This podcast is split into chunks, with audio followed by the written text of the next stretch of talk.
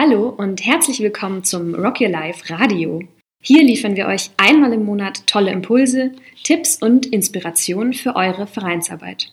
Heute starten wir unsere zweite Folge, diesmal zum Thema Fundraising.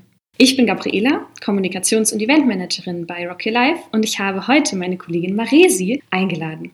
Hallo liebe Maresi, würdest du dich kurz vorstellen? Mhm. Hallo, ich bin ähm, Maresi. Ich bin ähm, seit Juni 2019 bei Rock Your Life als Fundraiserin tätig. Ich bin ähm, studierte Juristin und habe auch schon eine Weile in Kanzleien gearbeitet, komme aus München ursprünglich, bin 34 und habe eine kleine süße Tochter namens Ada. Danke, Marisi. Freut mich, dass du heute da bist, weil du unsere Expertin fürs Thema Fundraising bist. Dann ähm, direkt meine erste Frage, ähm, was ist eigentlich Fundraising? Mhm. Also Fundraising, ich würde jetzt das nicht pauschal definieren, sondern eigentlich muss man sich so vorstellen, dass man Fundraising betreibt, um die ganze Magic von Rock Your Life mhm. zu ermöglichen. Also bedeutet, ähm, alles Geld, was wir brauchen, ähm, erhalten wir eigentlich größtenteils durch Fundraising, das heißt ähm, über Stiftungen, über öffentliche Fördergelder, auch durch Unternehmenskooperationen, das kann man schon auch unter Fundraising fassen, aber eben auch durch zum Beispiel Wettbewerbe. Mhm. Cool. Und wenn ich mir jetzt vorstelle, ich bin jetzt im Verein und jetzt tätig tatsächlich oder zuständig für das Thema Fundraising, weil ich will ja meinen Verein unterstützen. Wie gehe ich dann am besten vor? Mhm. Also das kommt natürlich ein bisschen drauf an, ähm, wie lange es den Standort schon gibt, ob da schon irgendwie früher Fundraising gemacht wurde oder nicht. Aber ich kann jetzt einfach mal sagen, was vielleicht so grundsätzlich mal die ersten Schritte sein können, wenn noch nicht wirklich was im Fundraising ähm, vorhanden ist. Ähm, ich glaube, der allererste Schritt, weil da ist die Hemmschwelle einfach niedrig, wäre aus meiner Sicht ähm, Fools and Friends. Das bedeutet, ähm, einfach mal zu gucken, was gibt es eigentlich für spannende Leute in meinem direkten Umfeld? Habe ich zum Beispiel irgendwelche Mütter oder Väter in interessanten Unternehmen von Freunden beispielsweise, von meinen Kommilitonen. Einfach mal so ein bisschen, ja, vorsichtig rumfragen in, bei der Familie, bei den Freunden, ob ähm, es Leute gibt, die Lust haben, sich sozial zu engagieren und zu spenden, ob Unternehmen bekannt sind, die da eben sich einbringen möchten. Das wäre jetzt sozusagen mal so der, der aller einfachste Schritt wegen der geringsten ähm, Hemm- oder der niedrigsten Hemmschwelle. Und dann ähm, geht es aber weiter, dass man einfach mal gucken kann, was gibt es zum Beispiel für Hochschulmessen, was gibt es irgendwie für Events in der, äh, in der Uni, wo kann ich da auf Unternehmen zugehen und die ansprechen. Ähm, ganz beliebt sind tatsächlich auch ähm, Sparkassen oder die Rotaria-Clubs. Äh, da gibt es eigentlich in fast jeder Stadt ähm, Sparkassen oder Rotaria-Clubs und die einfach mal zu kontaktieren.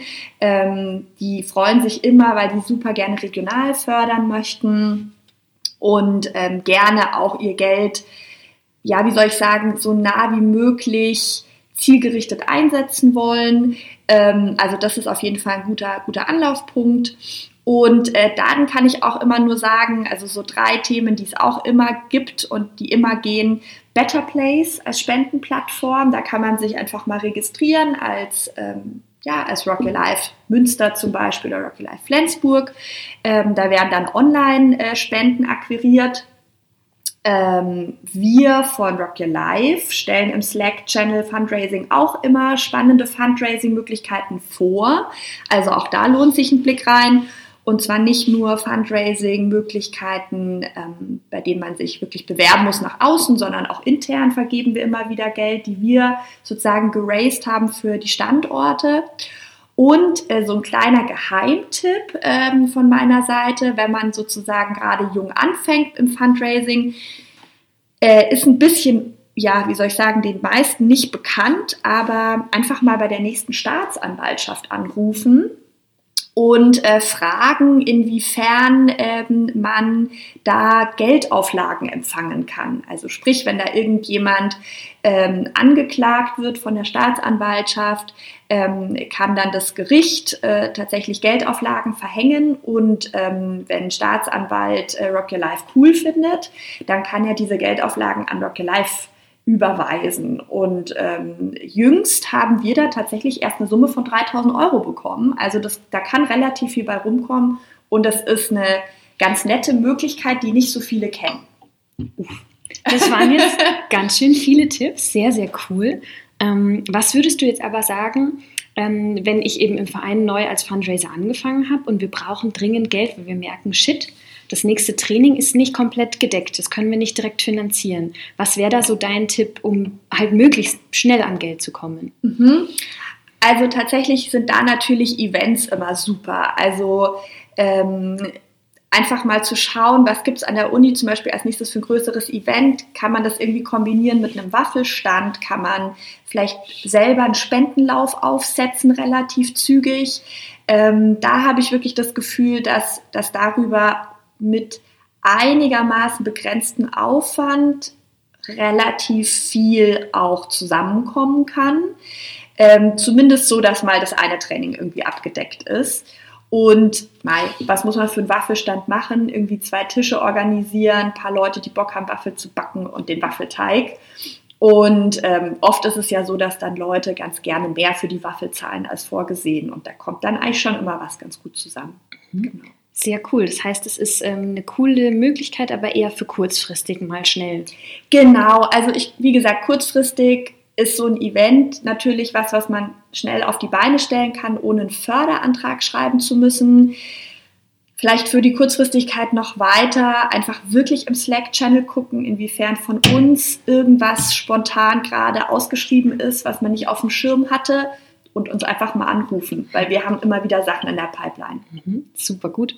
Ähm, du hast gerade noch von dem Waffelstand gesprochen, da habe ich eine Frage dazu, weil ähm, wie ist es eigentlich, wenn sich jetzt der Copyshop ähm, neben der Uni an uns wendet, weil der gesehen hat, hey, wir machen ab und zu mal so einen Stand und der sagt dann, hey, ich gebe euch 100 Euro, dann könnt ihr eure, euren Teig, eure Waffeleisen finanzieren und ihr stellt aber bitte so eine Beachflag neben euren Stand. Ist das eine Spende oder ist es schon Sponsoring? Mhm. Das ist tatsächlich eine total wichtige Frage, weil ähm, die Abgrenzung total relevant sein kann. Also das Finanzamt äh, schaut sich das an, ob das eine Spende, Spende oder eben schon Sponsoring ist. Und wenn es zum Ergebnis kommt, dass das Sponsoring ist, dann kann man als Verein seine Gemeinnützigkeit verlieren und äh, es drohen auch Steuernachzahlungen. Also da muss man total aufpassen. Was prüft das Finanzamt? Das schaut sich sozusagen an, ob ähm, für die Geldleistung, also ich sage jetzt mal für die 100 Euro, in herausgehobener Weise geworben wird für diesen Copyshop. Herausgeworben, äh, herausgehobener Weise würde ich schon sagen, dass so eine Beach Flag, hast du es mhm. genannt, mhm. definitiv ist. Ähm, das wäre auch, wenn man irgendwie breitest auf der Homepage das Logo einstellt. Ähm, das heißt, da gilt es einfach, wenn man sowas bekommt und der Copyshop sagt, wir möchten aber gerne, dass ihr unser Logo irgendwo präsentiert, zu gucken, dass das dezent erfolgt, wirklich dezent.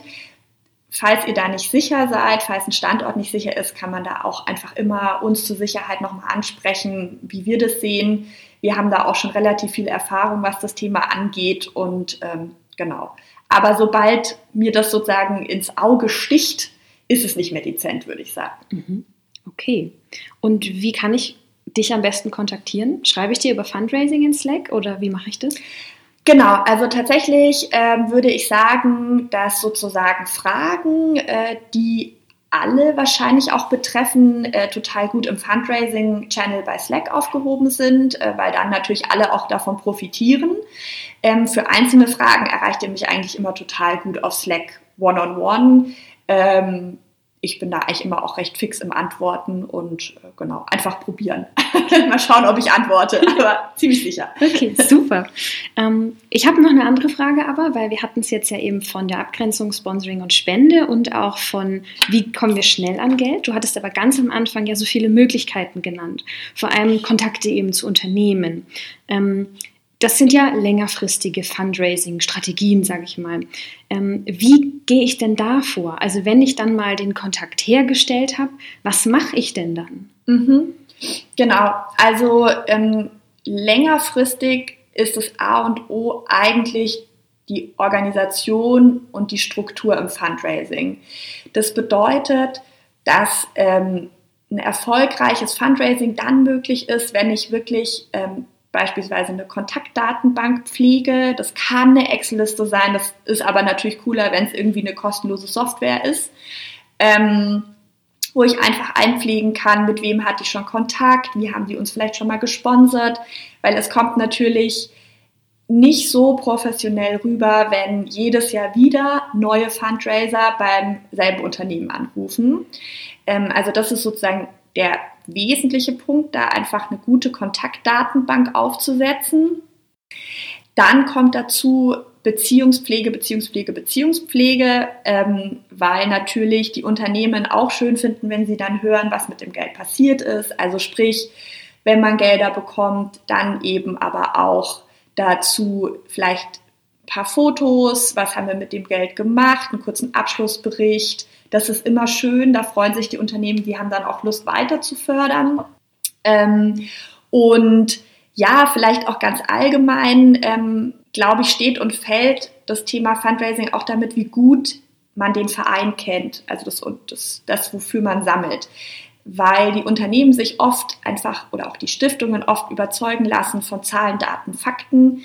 Sprich, da auch einfach sich mal rauszuschreiben, so wie viele Mentoring-Paare starten wir, ähm, wie lange gibt es unseren Verein, wer ist im, im Orga-Team, wer ist im Vorstand, ähm, aus was setzt sich vielleicht unsere Finanzierung auch zusammen. Das finden Unternehmen und Stiftungen auch immer spannend. Also da einfach sattelfest zu sein.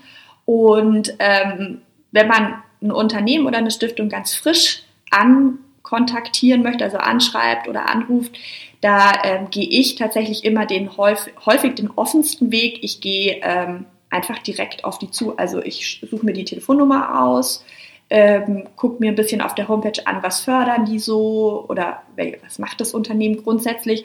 Dann greife ich eben zum Hörer, rufe die an und frage einfach, an wen ich mich da am besten wende und wer ich bin und worum es mir geht. Und ich habe die Erfahrung gemacht, dass die Unternehmen oder die Stiftungen eigentlich super offen sind. Also keine Angst vor Kaltakquise in dem Sinne. okay, super cool. Das klingt sehr spannend. Ähm, jetzt ist eigentlich nur noch meine letzte Frage. Du hast es schon ein bisschen angesprochen mit dem Slack-Channel. Ähm, wo kriege ich denn jetzt als Fundraiser aus dem Netzwerk noch Unterstützung von Rocky Life Deutschland? Mhm. Also tatsächlich der Slack-Channel, äh, ich kann es immer nur wieder betonen, Fundraising Slack-Channel ist super, aber ähm, ganz viel Unterstützung kriegt man ähm, vor allem auch beim Fundraising-Workshop, äh, der dieses Jahr auch wieder stattfindet am 8. und 9. April in Berlin mit dem Tarek Abulela. Der ist ja ein absoluter Vertriebsprofi und ähm, ich glaube, jeder, der sich damit jetzt ein bisschen mehr befasst, ähm, mit dem Thema Fundraising, für den ist das irgendwie ein Must-Go. Ähm, das würde ich auf jeden Fall machen. Und natürlich ähm, im regelmäßigen Sommeraustausch oder Winteraustausch äh, mit mir ähm, können auch immer alle Fragen ähm, gestellt werden. Ich erstelle dazu dann auch immer Protokolle, dass das Wissen auch nicht verloren geht. Das gibt es auch im äh, Slack Fundraising Channel. Genau, also das sind, glaube ich, jetzt so die, die Hauptthemen. Und immer mal wieder auch über unser Newsletter gibt es die Infos, aber die gibt es tatsächlich dann am Schluss auch im Slack-Channel, ich glaube im Allgemein oder News, genau. Okay, sehr, sehr cool. Ähm, Marise, ich habe ganz viel über Fundraising gelernt, von ähm, wie ich mal äh, kontaktieren kann, so Unternehmen, ähm, was der Unterschied oder wo ich aufpassen muss zwischen Sponsoring und Spende und äh, die coolen Möglichkeiten, die ich habe, wenn ich äh, euch kontaktieren möchte. Und ähm, ja, jetzt bleibt mir eigentlich nur noch zu sagen, super vielen Dank, dass du da warst, dass du äh, so viel hilfreiche Infos erzählt hast.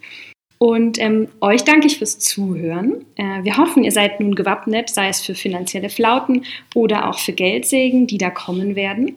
Und nächsten Monat erwartet euch die nächste Folge zum Thema Mentorinnen und Mentees motivieren. Diesmal wie auch schon in Folge 1 mit Community Managerin Verena. Wir hören uns und ähm, denkt dran, Radiofolge erscheint immer am letzt, vorletzten Donnerstag im Monat.